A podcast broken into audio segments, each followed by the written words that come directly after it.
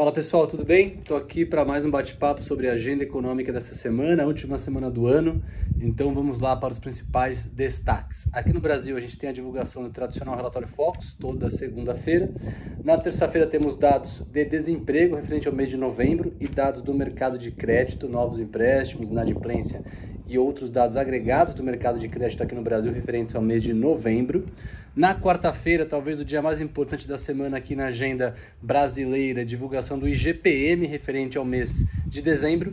E na quinta-feira, dados de superávit primário mais dados de endividamento público, dívida em relação ao PIB.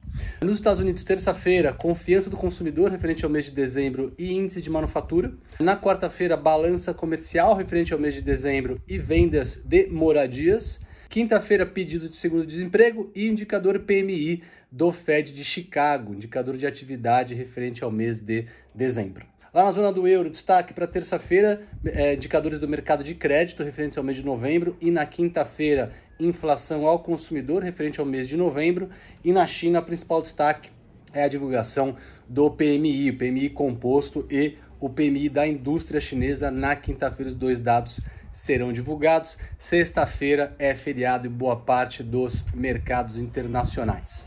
Eu fico por aqui, um abraço e até a próxima.